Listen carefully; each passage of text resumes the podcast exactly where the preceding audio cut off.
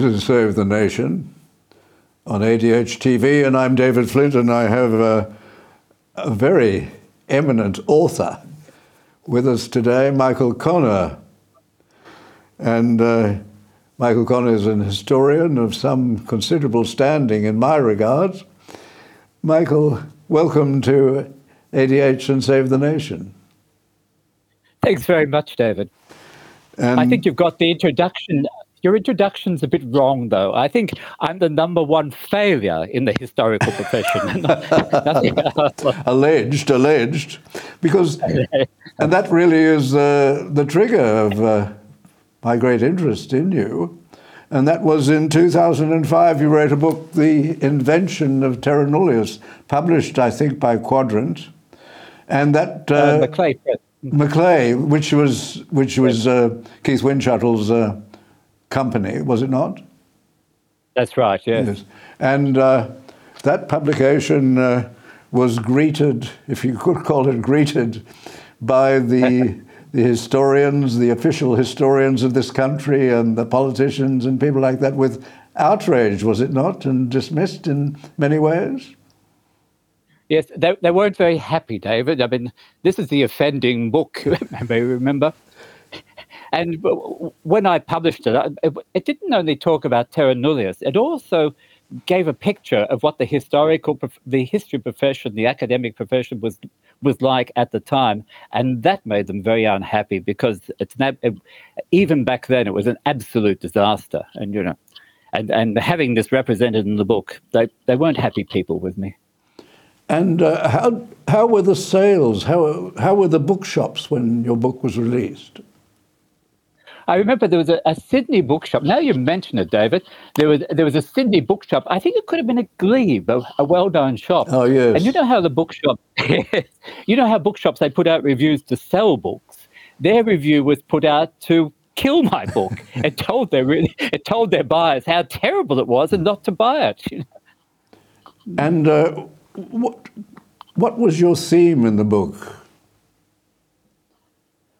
Well, the, the, the title of the book is The Invention of Terra Nullius, which is, had rather misled a lot of people. You know, I could always pick the people who hadn't read the book because terra nullius that does that it does exist it's a real legal term what i was talking about was the extra meanings that have been added to it that make it rather than a, a legal term it's an uh, a political term. It's designed to attack Australian sovereignty, it, the way it is used and the way it is defined in Australia.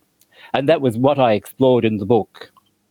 Well, I was uh, delighted by your book and bought it straight away. And uh, I have a copy, it's at my, my brother in law's place at Bowral, and I, I, couldn't find it quickly, but I did look up. Uh, you, had a, you had a subsequent text which was published online, did you not? That's right. Uh, at the end of uh, after after the book came out, I had an appalling year, sort of uh, putting up with the criticism and all the nonsense that happened. And at the end of the, the following year, I sort of sat down and I tried to make sense, make sense of what had happened to me. So I wrote a short text that's called Error Nullius, and simply to preserve it, I, I put it on uh, online uh, with Am- with Amazon as a Kindle book. It was just to preserve it, so in the future, someone can see what you know, what they do to you and how things happen. You even had, did you not, people denying that there were references to terra nullius in the Mabo decision? Not oh well, not the Mabo decision, but I did have um, Anthony Mason. He was interviewed uh, in the Australian about it, and he said the, the Connor was hopeless, of course, and he, didn't. Ha- I didn't have a leg to stand on because there were f- so few references to, to terra nullius in the Mabo decision. Well, nobody asked me, and there are over forty references to it, and they're all, you know, they're all contradictory. They're wrong. It's a, it's a great problem, I think, in, in the Mabo decision. The Mabo decision was essentially about agricultural land in the Torres Strait Islands, wasn't it? It was supposed to be, but mm. it hmm. went off. Can, can, I can I tell you the story the way I see th- how things have happened? Yes, certainly. Uh, yes, it, it, it, was about in, ni- in nineteen the Terra Nullius is a, a, a, a it has a meaning in international law. It simply means an absence of sovereignty. It was used in the in the late 19th century and then sort of disappeared. It wasn't wasn't used very much. There are very few references to it. 1975, there was in the Western Sahara case at the International Court of Justice, there was an advisory opinion asking if the land that was being disputed in Western Sahara, if that had been terra nullius at the time it was uh, colonized. That was picked up by Paul Coe in, in Australia. He was an Aboriginal activist who, who really deserves credit for, for bringing the wretched term in, you know, into our usage. He brought some cases to the, the courts in the late 70s, about 1979, where he said, well, when Captain Cook came, it wasn't a terra nullius. Well, well, no one had really heard this before. It was, it was quite a new idea. It got thrown out of the courts, and but the term had arrived in Australia at that stage. And then we switched to 1981. In August 1981, there was a, a, a conference at the James Cook University in Townsville, and the activists who were, who were present decided to mount a legal case in the High Court and they were going to argue uh, the, the question of land rights. Though even then, no one knew what, what land rights actually meant. It was a, a, phrase they were using. And at the conference, they were even saying, well, we, we, don't exactly know what it means, but, you know, we, we're going for the land rights. They chose Eddie Mabo, who was uh, uh, from the, the Torres Strait Islands, but he lived in Townsville. He worked at James Cook University, and they used him to, to put forward a case at this conference, which is a really imp- important event in our history, uh, Henry Reynolds gave a paper on Australian history. He didn't mention terra nullius. It, it's quite incredible. It was the lawyers at that conference, a couple of them used the term. Nine months after the conference, the, the, the case, the, what became the Mabo case and the, the, the court cases, uh, was before the High, was going towards the High Court.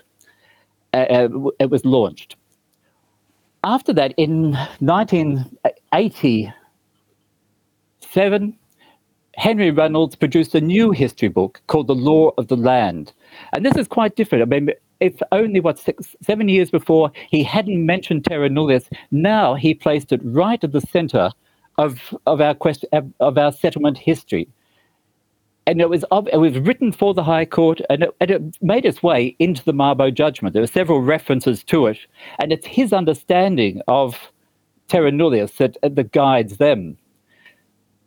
At the time, when when when when Reynolds was writing, terra nullius was being was around. It was being used by by academics, by activists.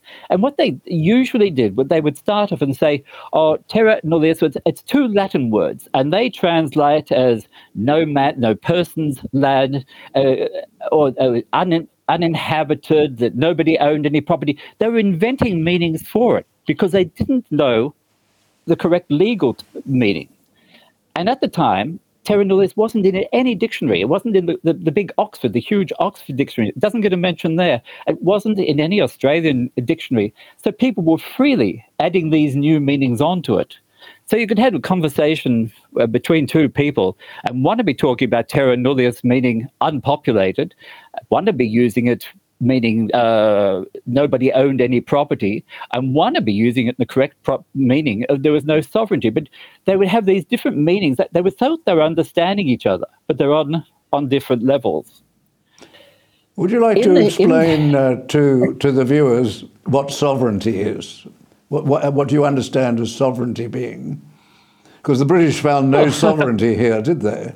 The British found no sovereignty. It really means organised government, doesn't it, of uh, operating on a territory?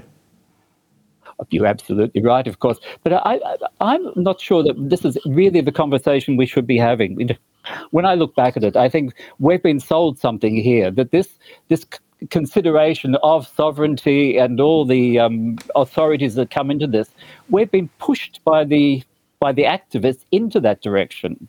I mean, you, you're not going to find these sorts of considerations when you look at the 18th century documents. I mean, Captain Cook, he, he discovered the East Coast, and he claimed it on the basis of discovery, as he said. Discovery, you know, there was there wasn't a government in Western terms uh, here. He uh, he performed an act of annexation, which meant very little until settlement started and things evolved from there. But, but, but the, the, the activists have got us talking about all this legal underpinning of sovereignty, which I don't think it's got much to do with the situation. You know, it's, a, it's a bit of a trick question. There was a And I say, when there was a uh, Oh. there's a reference in Keith Windschuttle's book, The Breakup of Australia, in which you figure he mentions your work in that book, and he says he quotes a, a Victorian government website, which said, I'm sure they've taken it down since he published it. Cook arrived in Sydney on the 7th of February 1788 with the first fleet of convicts. This is Cook, and this is a government website. Yeah. Uh, he arrived with the first fleet of convicts, military, and the British flag to raise in possession for the British Crown, claimed the, the sovereignty and ownership of the land of the southern continent, which was deemed to be terra nullius. This is a government website telling us that Captain Cook arrived in 1788 and declared the land terra nullius and, and took it in the name of the British Crown. I know it's it's absolutely appalling. I mean, but it's like this everywhere, David. I mean, it, my book was written in 2005, and I was saying, look, stop. There's there's a problem here. We we should consider this. They just steamrolled ahead. You know, I felt I was standing in front of the Titanic, saying, look, you know, there's an iceberg, Captain Smith, stop. But nobody took any notice, and it just goes. It's absolute madness, and it just continues. I mean, this is why, of course, we've got Bruce Pascoe. That people are not taking responsibility for correcting the errors that the historians are making. You, uh, you were attacked by eminent lawyers and established historians, were you not? Oh, I was, David. I've got the scars if you'd like to see. Yes. And, and, and some of them, they, they hadn't bothered reading the book. I was attacked by, a, by one notable person in the Australian uh, before the book was in the shops. You know, it, it completely took me to pieces. He'd not read it. And I think when Anthony Mason, uh, Sir Anthony Mason, when he was criticising it, I doubt it he'd bothered re- reading the book. People instinctively knew that I was wrong that people they don't read history they know the history you know you say oh no look look there's a problem with terra nullius it actually means that it's got a real meaning it means this oh no they, they all know better they know that cook came in 1788 for example. They, they know this for a fact. Hmm. A similar thing happened in the Repub- Republic debate. The so called Republicans ran out of reasons. When Al Grassby said that the reason to become a republic was because of unemployment, because the Crown caused unemployment, and if we had a re- republic, there would be no more unemployment in hmm. Australia, they were running out of reasons, and they fell on the term head of state. Now, head of state, like like terra nullius, head of state wasn't in the Macquarie dictionary. It wasn't. Yeah. It wasn't a term used by anybody except international lawyers and diplomats because it's an international law term. It had nothing to do with the Constitution. And that they decided that the reason we must become a republic is we must have an Australian as head of state, which was wrong legally because the Governor General was effectively the, well, not effectively, was the head of state. Head of state just meant the person or institutions you hold out as your head of state. Uh, and it had particular reference when they went into the territory of other states because they had immunity. That's all it. That was all the purpose of the whole thing. But they used that, and it's now it's now become the big reason for becoming a republic that we have to have an Australian as head of state. Another example of uh, of words being used and misused. I think another another word being misused is gender. I, I think that's to get away from, you know, they use that to get away from sex because our sex, I think, is determined scientifically at our birth, and uh, it's impossible to change your sex. You can appear if you wish, and nobody gives a hang if a man decides to dress as a woman. So what? It's a, it's a personal matter. But they've chosen the word gender, and you get ridiculous things like people saying that. Uh, there are women with penises and there are men who can have babies, and these are silly things. But it, it is, I, in many ways, I trace this, uh, the exposure of this back to 1984, where Orwell had the Ministry of Truth, which was to do, to change the meaning of words and to narrow the vocabulary so that it was what the what the party wanted people to talk about and do it in the yeah. meanings given to it by the party. Absolutely. And they also imprison us in their points of view too, because every time you've got a form to fill in online or whatever, and it has gender, I mean, I'm like I want to write sex, but I can't change I can't change the form. You know, you, you sit there fuming and say that's ridiculous. And of course you can't just leave it blank or anything. You have to put something in. they force you to, to use yes. These if you leave it if you leave it blank, they'll give you so many pronouns you won't know what to do with them. yes. I could do with a few pronouns. did uh, did wasn't there an, an occasion when Henry Reynolds said he didn't know of any historian or jurist who had written on the subject of terra nullius over the last 20, year, 20 years. Didn't he say something to that effect? I think you, you mentioned it in Error Nullius. Yes, sorry, you, you, you mean Henry. How does he get away with it? Reynolds? yes, he, he was saying that he hadn't read anybody who said that the the first the first fleeters, the uh, the original colonists, uh, used terra nullius. Well, of course, historians all did. They, were, they all thought it really terra nullius was a historic term from the 18th century. One of the after I got interested in terra nullius and I realized that you know what was going on, I talked about it to a, uh, an academic who's an expert in, in colonial history. And he, he's genuine. He, he knows everything. You know, it's very good. And I told him that well, terra nullius wasn't used in the 18th century he literally jumped up from his chair. He ran around, had a library, of books everywhere. He, he started grabbing books to show me that I was wrong. You know, he pulled out a whole pile of, of, of text and he looked and, and it wasn't there. Next time I saw him, he had spoken to Henry, and Henry said, "Well, if, if the term wasn't used, that that that was what it was effectively. You know, they they're cheating. You can't get out of it like that." And I, I, warned I warned against that attitude in my book. I said, look, you know, you must go back to the beginning and start reconsidering what really happened. You, you can't just delete terra nullius, which people like uh, Stuart Macintyre in his concise history of Australia. It went through various editions. He changed after my book came out. He pulled it out and, and changed it. Uh, you know, and other historians have done the same thing. They've altered. They, they've, they've kept the same ideas instead of going back and doing the work. You know. You've done uh, obviously what I would have expected all historians to do and lawyers too, and that's to go back to the very first reference. And Keith Windschuttle does this too. He, he's a, I, I regard him as a, an excellent historian, and he goes back and I think you've got to do that. You've got to go back to the original source to find something and then trace it from there. You can't, you can't assume that what's being said today is, is history. And, but so many historians now seem to just reflect whatever is the current belief rather than rechecking the sources. Uh, men- mentioning uh, Keith Windschuttle, you know, something that's not said about Keith is what a marvelous writer he is.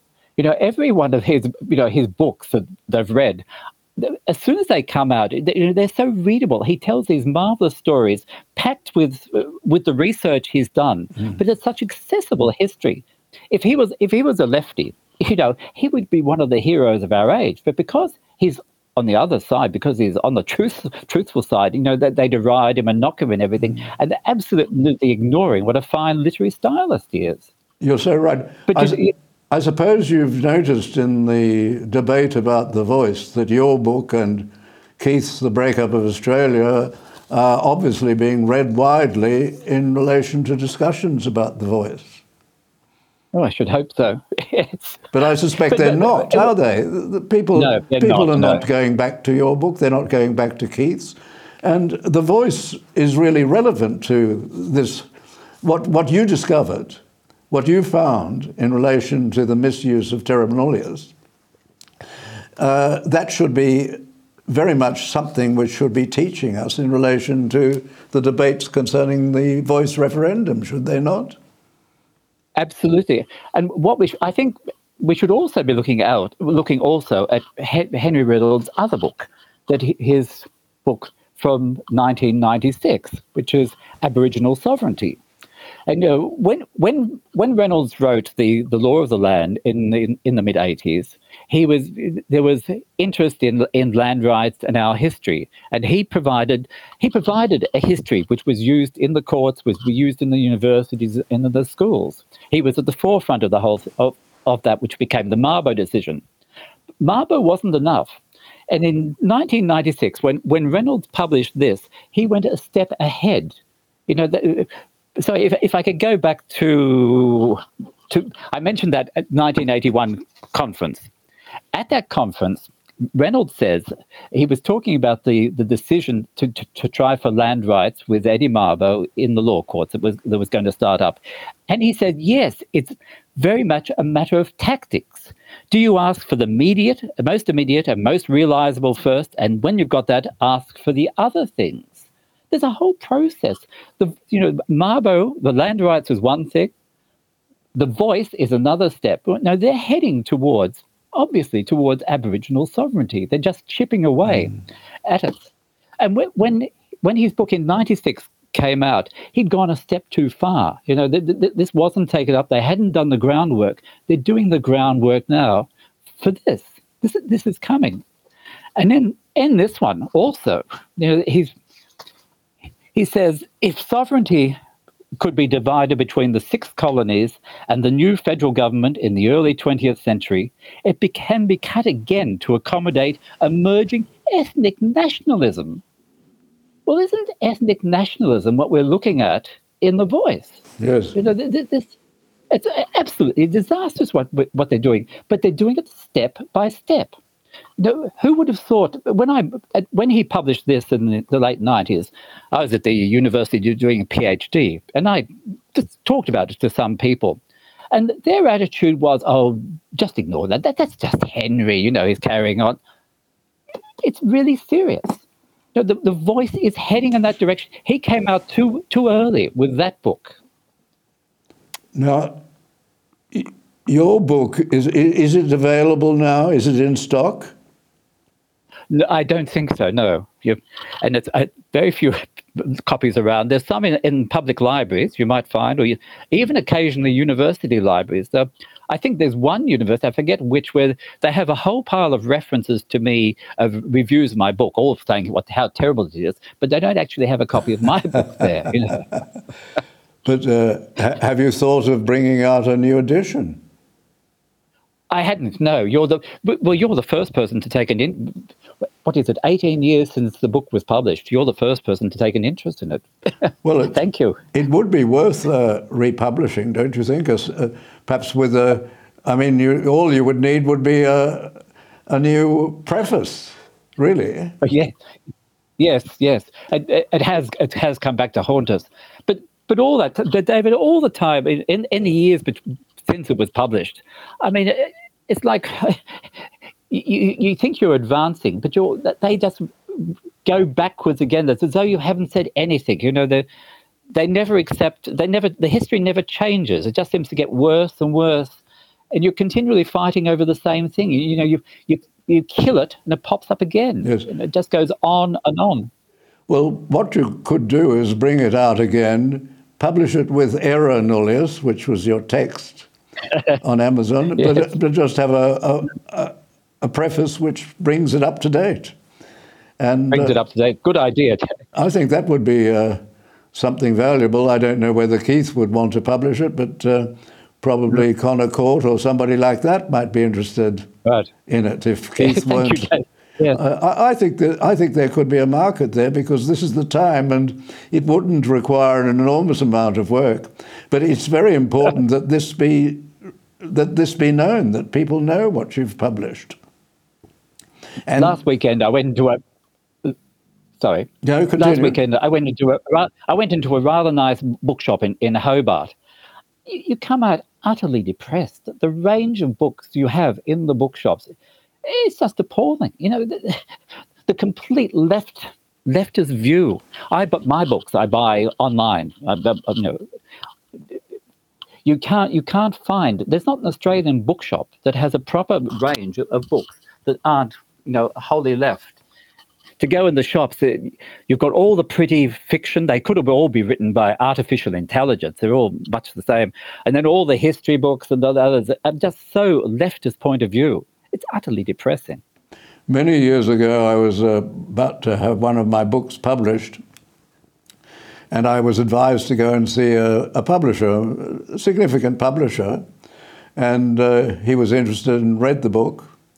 And when I saw him again, he said, Well, it's a very good book. I liked it. He said, But uh, I'm not going to publish it. And I said, Why? And he said, Well, uh, it's a conservative book. It's about conservative things, and conservatives don't read books only the left read books, and uh, I only publish to the left. Now, that's uh. completely untrue because conservatives do read books.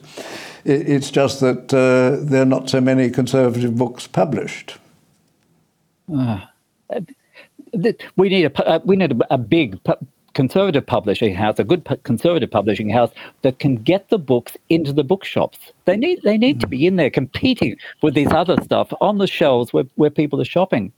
Now, uh, conservative books are hard to find, yes. They are. Now, I had an experience on a very small scale, similar to yours. That is, the twisting of the truth. And uh, an article appeared in The Australian by Shireen Morris in which she referred to the Commonwealth Franchise Act of 1902, the principal purpose of which was to extend the votes for women, which existed in South Australia and Western Australia, and the other politicians generally were in agreement that there should be the extension of the franchise to women. And that came out in the uh, Commonwealth Franchise Act. But there's also another provision in the Act which said that uh, indentured labourers, they call them the Aboriginal natives of the Pacific Islands, except New Zealand, Africa, and Asia, should not be enrolled to vote. And this wasn't a racist provision as it might be depicted. This was in the bill, bill by the Barton government. Uh, it wasn't a racist pro- provision. It was part of an attempt to close down the import of what they regarded, what they called, coolie labour. That is to say, bringing in people, paying them very low rates, having them stay in Australia for a number of years, being under very tight control in an indentured position where they guaranteed that they would work by deed and promised that they would leave the country after a certain number of years. Well, uh, there was a wish to stop that, and they, it was believed that if they did vote, they would vote as instructed by the people who were engaged in importing coolie labour. So it was not, it wasn't a racist provision, it was a sensible provision. But when it came to passing it through the two houses, because in those days governments didn't have the control of uh, any house, it was real, it was true Westminster style government, and uh, they really depended on the support of those people who were not involved necessarily in the government party. And to get it through, they had to make changes. And the, the amendments proposed, significantly from the Labor Party, were to add Aboriginal natives of Australia, to add Australia to the term of Aboriginal natives, right. that they too not vote. And that uh, the Labor Party will be very embarrassed to try and explain that. I think uh, Keith does quite fairly in his book on the White Australia policy, and he says that they, they were worried that graziers would use the Aboriginal people who came to work for them. And when the man came, the men came, they came with their whole tribe. So the graziers looked after the whole tribe, and they, they feared that they would also get them to register and then tell them how to vote. That was the fear of the Labor Party. So I'm, I'm trying to give the Labor Party a, a fair deal in relation to the fact that Labor, Labor did introduce this provision. And the provision then read that uh, Aboriginal natives of Australia, Africa, Asia, and the Pacific Islands, with the exception of New Zealand, could not be enrolled to vote. But there was a proviso that Shireen Morris didn't mention. And the proviso said, uh, subject to Section 41 of the Constitution. Section 41 of the Constitution provided that if you could register to vote, you could acquire the vote It's anyone who acquires. So it went to the future too. It's been.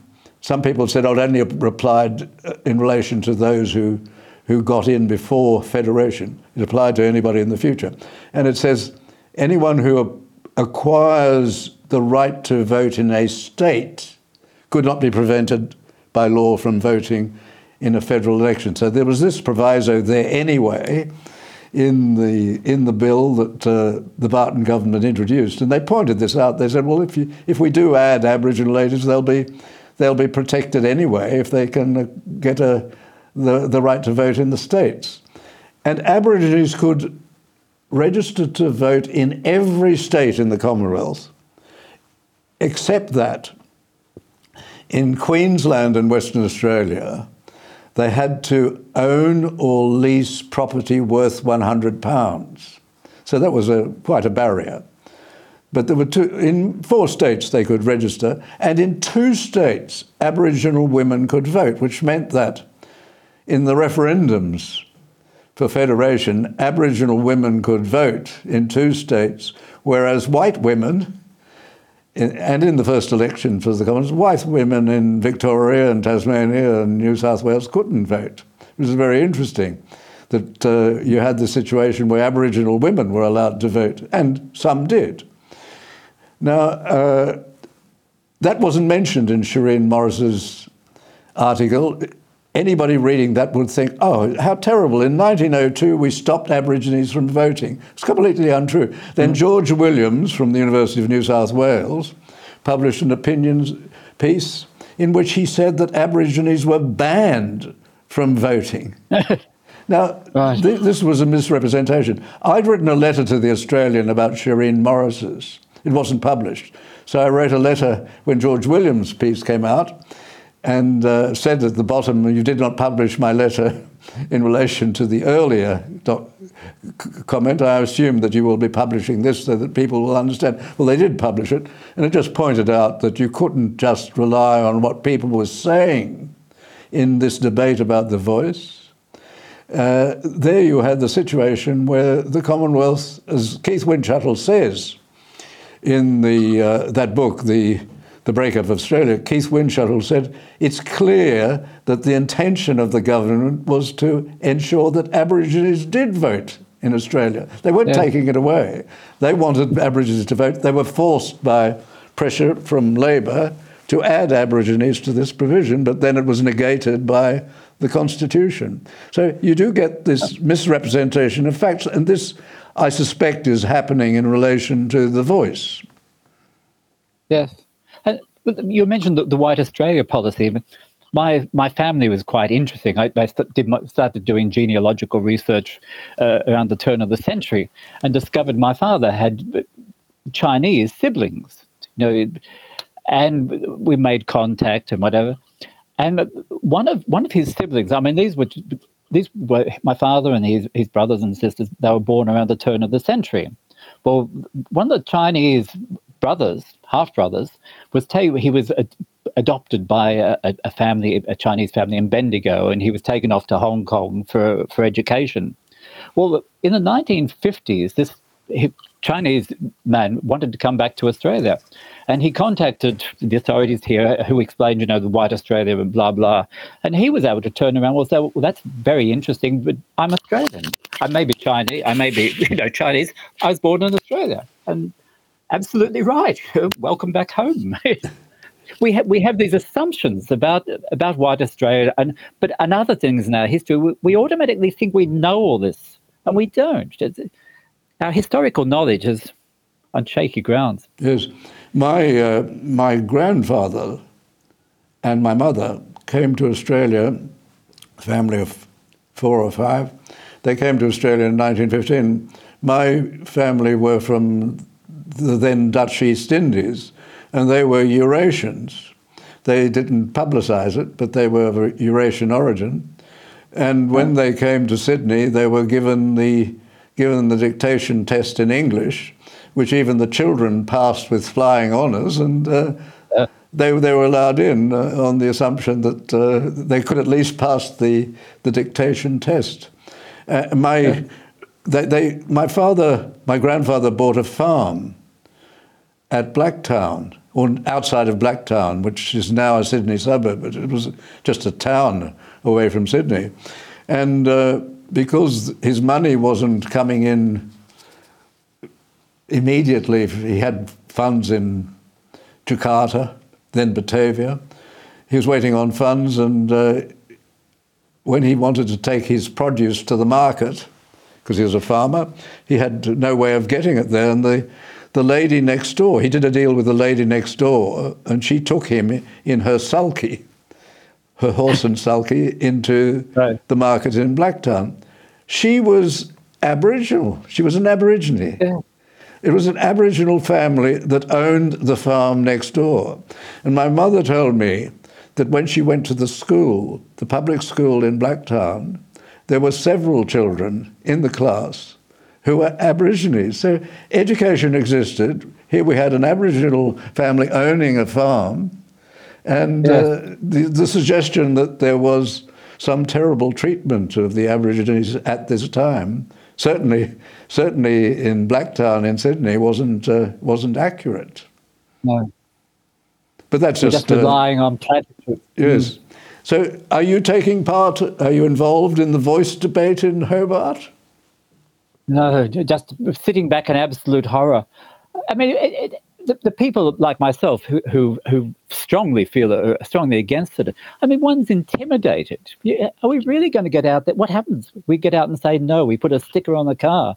I'd expect to get the car smashed up or something. You know, the, I, th- I, I think there are great, there are serious problems out there of, of getting a, a, a no, uh, of, of articulating a- a no opinion in our society. You know, a lot of us, I think, are, are give, are react from fear of, of what we would happen if we did come out and express a strong opinion against what the the left want. I think they're making a terrible mistake, the people who are running the Yes case, in being so critical and being abusive to those who are arguing the no case. And I think uh, Noel Pearson has come to the conclusion that perhaps he went over the top. He certainly did go over the top in relation to the way he's been speaking about those who are arguing against him. Uh, so the arguments are very reasonable. There's, there's a wonderful observation by the two founders, or two of the founders of Australia who wrote the book. They wrote a magisterial volume called The Annotated Constitution of Australia. It was Sir John Quick and Sir Robert Garran. Sir John Quick was famous from the Corowa Conference. The Corowa Conference was the worked out the Corowa plan, which really was the way we federated. Uh, because when the first convention met and they developed the constitution, it was then sent to the six colonial parliaments, and the politicians then turned around and wanted to renegotiate everything. They weren't going to get anywhere with it, and federation seemed as though it would be a dead letter that it wouldn't get anywhere. And the conference at Corowa, particularly by people living on the borders who desperately wanted federation, uh, met and they gave all sorts of interesting speeches. But towards the end, Sir John Quick moved a motion, and uh, that was that in future, the future convention should be it should be elected rather than nominated. And secondly, that the conclusions of that convention, the draft constitution, be put out for public discussion. But after that public discussion, and when they held their final session and came to their final conclusion on the referendum, that should be put direct to the Australian people. It shouldn't go back to the parliaments for discussion. It should be put direct. And that's what they did. Eventually, the premiers agreed to that. It took some time. But in that, that final period of the final convention, the final convention was held in uh, 1898. And the extraordinary thing was that uh, referendums were held. New South Wales held out and didn't agree to the Constitution to the level at which the Constitutional ref- uh, Act required. And they, they had to do a bit more uh, changes, a few more changes to the draft. And a second referendum was held in New South Wales. The other referendums in the other states And uh, it was then had to be taken to London for approval by the British Parliament. That process from the second convention to getting it through the British Parliament took three and a half years. And as you know, you can't build a dam now in three and a half years. We couldn't, we couldn't lay a, a, tram track down in George Street, Sydney in that time. The new tram track that went down George Street took much longer than that. This was an extraordinary thing that was done in this country, and it was done by people who, who uh, weren't swayed by the fictions that we have today when we come to constitutional issues. You talk about the fictions. Henry Reynolds, again, in 2021, he produced Truth Telling in Australian history. Uh, he produced a, a, new lie after Terra Nullius, after getting getting us sending us off on the wrong direction with that. One of the major points in this new book is that Jeremy Bentham in 1802 was arguing for a treaty with the Aboriginal people. And Bentham has said that the flaw, the not having a treaty, the flaw is an incurable curable one. The flaw is an incurable one. Reynolds has been saying this since 2018. It's been taken up by other writers, other people he's influenced. It's one of the backbones of this book. Bentham didn't say it. Bentham was talking about an entirely different subject. Reynolds has got this error wrong again. And he's propagating this new one, you know, the, so, as support for a treaty. Another Reynolds error. This is based on the proposition that the Aboriginal people had sovereignty, and the, the only way in which another nation could acquire that sovereignty was by way of a treaty. All of this is fictional, is it not? Oh, absolutely. But Bentham was talking about uh, the, the, the, establishment of the colony, nothing to do with Aborigines at all. He doesn't even mention them. It, it, it's madness, but it, it's influencing other writers. It goes out into the mainstream. And what is very clear from any examination of the history of New South Wales and of Australia is that uh, the British did reach out as instructed. It was in the royal instructions that they should uh, speak to the native people.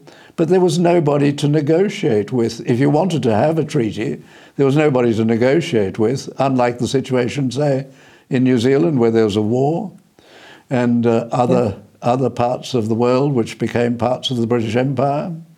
There was no sovereignty in Australia. And you compare that to the situation, say, in India, where they entered into treaties with the, uh, with the, the, local Maharajas and so on. And uh, yeah. that, the, and of course, there was also acquisition by conquest. Conquest was always possible for a foreign power, a European power, to take other territory. That was always accepted as part of uh, uh, public international law of the time. Yeah, and, and, but arrangements with the Aboriginals didn't work. I think uh, Governor King at one time, I think in the Hawkesbury, there were the, the settlers were moving in, and the Aborigines came and saw King uh, and spoke to him and said, you know, they're taking over lands we need for, for hunter gathering or whatever. And and King saw the reasonable reasonable nature of their argument. He he stopped the, the settlement in that in that area and you know, he's thinking that would bring peace to between the, the settlers mm-hmm. and the Aboriginals. But it didn't work because the Aboriginals continued raiding the white people because they were after the goods that the, the whites carried. You know, even even setting aside land for them, it didn't work on on the Aboriginal side. They just walked off and. they wanted to, they, they wanted the good things of the, of settler society. And uh, they weren't at that stage attuned to being farmers, notwithstanding what Mr. Pascoe says. Oh, that's complete and utter nonsense. You know? How anyone can believe that rubbish? You know, all they have to do is look at the explorer's text he's misrepresenting, and you and you see the the errors. He, it's appalling stuff what he's done. It's a complete hoax. Was he not given professorial status in one of our universities? Oh my God! Yes. I think that was the but, University of Melbourne, was it not? It was, yes.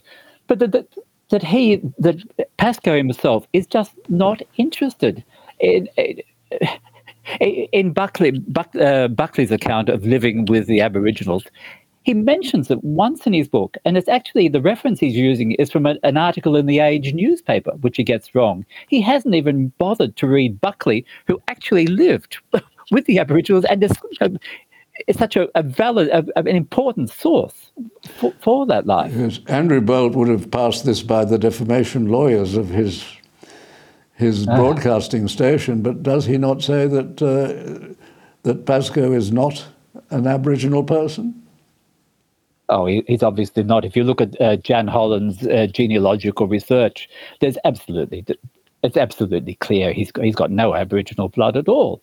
If you look at the documents, you know, it's completely unjustified. And his parents, his mother, didn't never claimed it. His father never claimed it. One of the uh, problems in the referendum is the attitude of young people because uh, much of education in Australia has been converted, has it not, into indoctrination. And uh, the teaching in the schools, for example, on questions relating to the indigenous people, seems to be more propaganda than, if I may use the words, truth telling. David, the, the, the younger generation aren't being educated, they're being groomed. You know, that's, that's what it is notwithstanding the increased amount of money which was put into education. Do you remember the advertisements? I don't give a Gonski. And the, the Gonski scheme or idea was that if you put more money into education, you'd conquer the problems in education which were being exposed by international comparisons through the, the uh, assessment of students, through tests and so on. It was found that the Australian students were falling significantly behind those of many other countries, including Asian countries, poorer Asian countries than Australia, mm-hmm. but the standard of education was particularly poor in Australia, not only in relation to history, but in relation to literacy and numeracy. And isn't this part of the problem?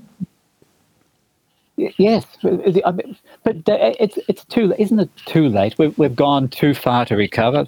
But the, the culture wasn't passed on from the from the eighties onwards. The, the the problems go way back now. To to recover, you haven't got the teachers who are open minded and are knowledgeable or interested. Uh, they're just grooming the kids in the in the left think, the established left think, and the idiocy of our times. One of the, when you look at the things you were talking before about gender, thing, the, the trans issues. I mean, who could have imagined just a few years ago that we couldn't even say who is a woman and who, who is a man? Things we you, you, you take for absolute nonsense. Uh, we're worked on, and sooner or later the left get their way, and it, it takes over our societies. Part of the part of that phenomenon seems to be that some new theory is dreamt up particularly in American universities. And one, it seems to be part of a, and I don't wish to be par- team paranoid, but it seems to be part of a plan to undermine Western civilization. And it seems to come from the United States now. It used to come from France and to an extent Germany, but certainly the French seem to produce this in their universities. It seems to now be concentrated in America. So we have this concept of uh, transgender, which has emerged recently. And although we're called upon to observe the science, follow the science in relation to climate, it seems that when it comes to sexual issues, we must ignore the science and we must accept propositions like that, uh, for example, that uh, uh, women can have penises and men can bear children and yeah. Uh, and uh, men can menstruate. These quite ridiculous propositions are openly supported. You hear people claiming that it is a fact, for example, that uh, not only women menstruate. In fact, I think uh, I heard on the radio uh, a radical woman saying, well, uh, it's a fact that the predominance, the predominant number of people who menstruate are women. Yes, I accept that. So the predominant number menstruate, but apparently there are men yeah. who also menstruate. These, these ridiculous propositions are just accepted, it seems, by some people. Yes. And, be- and below it all, the, the, the, the, the violence that's coming. You've got you've got these layers of, of woke madness, and then you've got the antifas, and the, in France the black blocs. You've got this violence that's supporting these crazy ideas. It's happened in America around in America. It's, it's happening in France at the present. The, the, you know the protests are just masking the fact that there's a youth revolution going on of, of absolute violence and possibly the voice. If if the if the proponents of the voice don't get their way, you know, is there going to be violence in the streets? If they get their way, will there also be violence in the streets? But there seems to be an underlying, the way they're treating people who who who think no, the way they're demonizing the opposition is is an opening towards youth violence. I would think. There is, I think, there is a saving grace, and that is that there is I think, an innate common sense in people, particularly when they leave the education system, which unfortunately they leave much later now than they used to. When they leave the education system and go into life, particularly when they're working outside of the government sectors, I think there is a, a, tendency to come down to earth. And there's enormous common sense. For example, I think you find enormous common sense in the sort of people who once were, would have been thought of as traditional Labour voters, and many still are. But the tradesmen and the, their wives quite often have much more common sense. Farmers, for example, you find that these people have common sense. And I think we see this emerging in the polling, the good polling, because some polling is questionable, but in the good polling in relation to, to the voice. And uh, I was very interested in the Morgan poll, for example, which has been followed by Newspoll, and that is, and the Morgan poll did show it on a statewide basis, and it showed that in no state was there a majority of support for the voice. Now that that that uh, suggests a copy of the 1999 Republic referendum, when we won in every state uh, and but there is a long time to go. When, you know, and they will be controlling the what's heard and what's read. Uh, it'll be their advertisements we see on the television. It'll be their uh, words that are being. They'll be setting up the tables in the streets and arguing for the voice. I think you're right. Uh, when uh, when the 1999 referendum was held, and John Howard, who didn't speak often on it, only spoke at the beginning and the end, was against the form of republic, which we called a politician's republic, mainly because it took away some of the significant checks and balances on the politicians. When, uh, when he was actually running that referendum, it was gold plated honesty and fairness. Both sides in the process were treated absolutely equally and fairly to the extent that even the government grant, which he introduced, went in equal amounts to both sides. It was a very fair process. The fact was that the Republicans had vastly more funds than the constitutional monarchists in that process, but it was a very fair treatment. In this case, the government is being most underhand. Uh, they've behaved appallingly.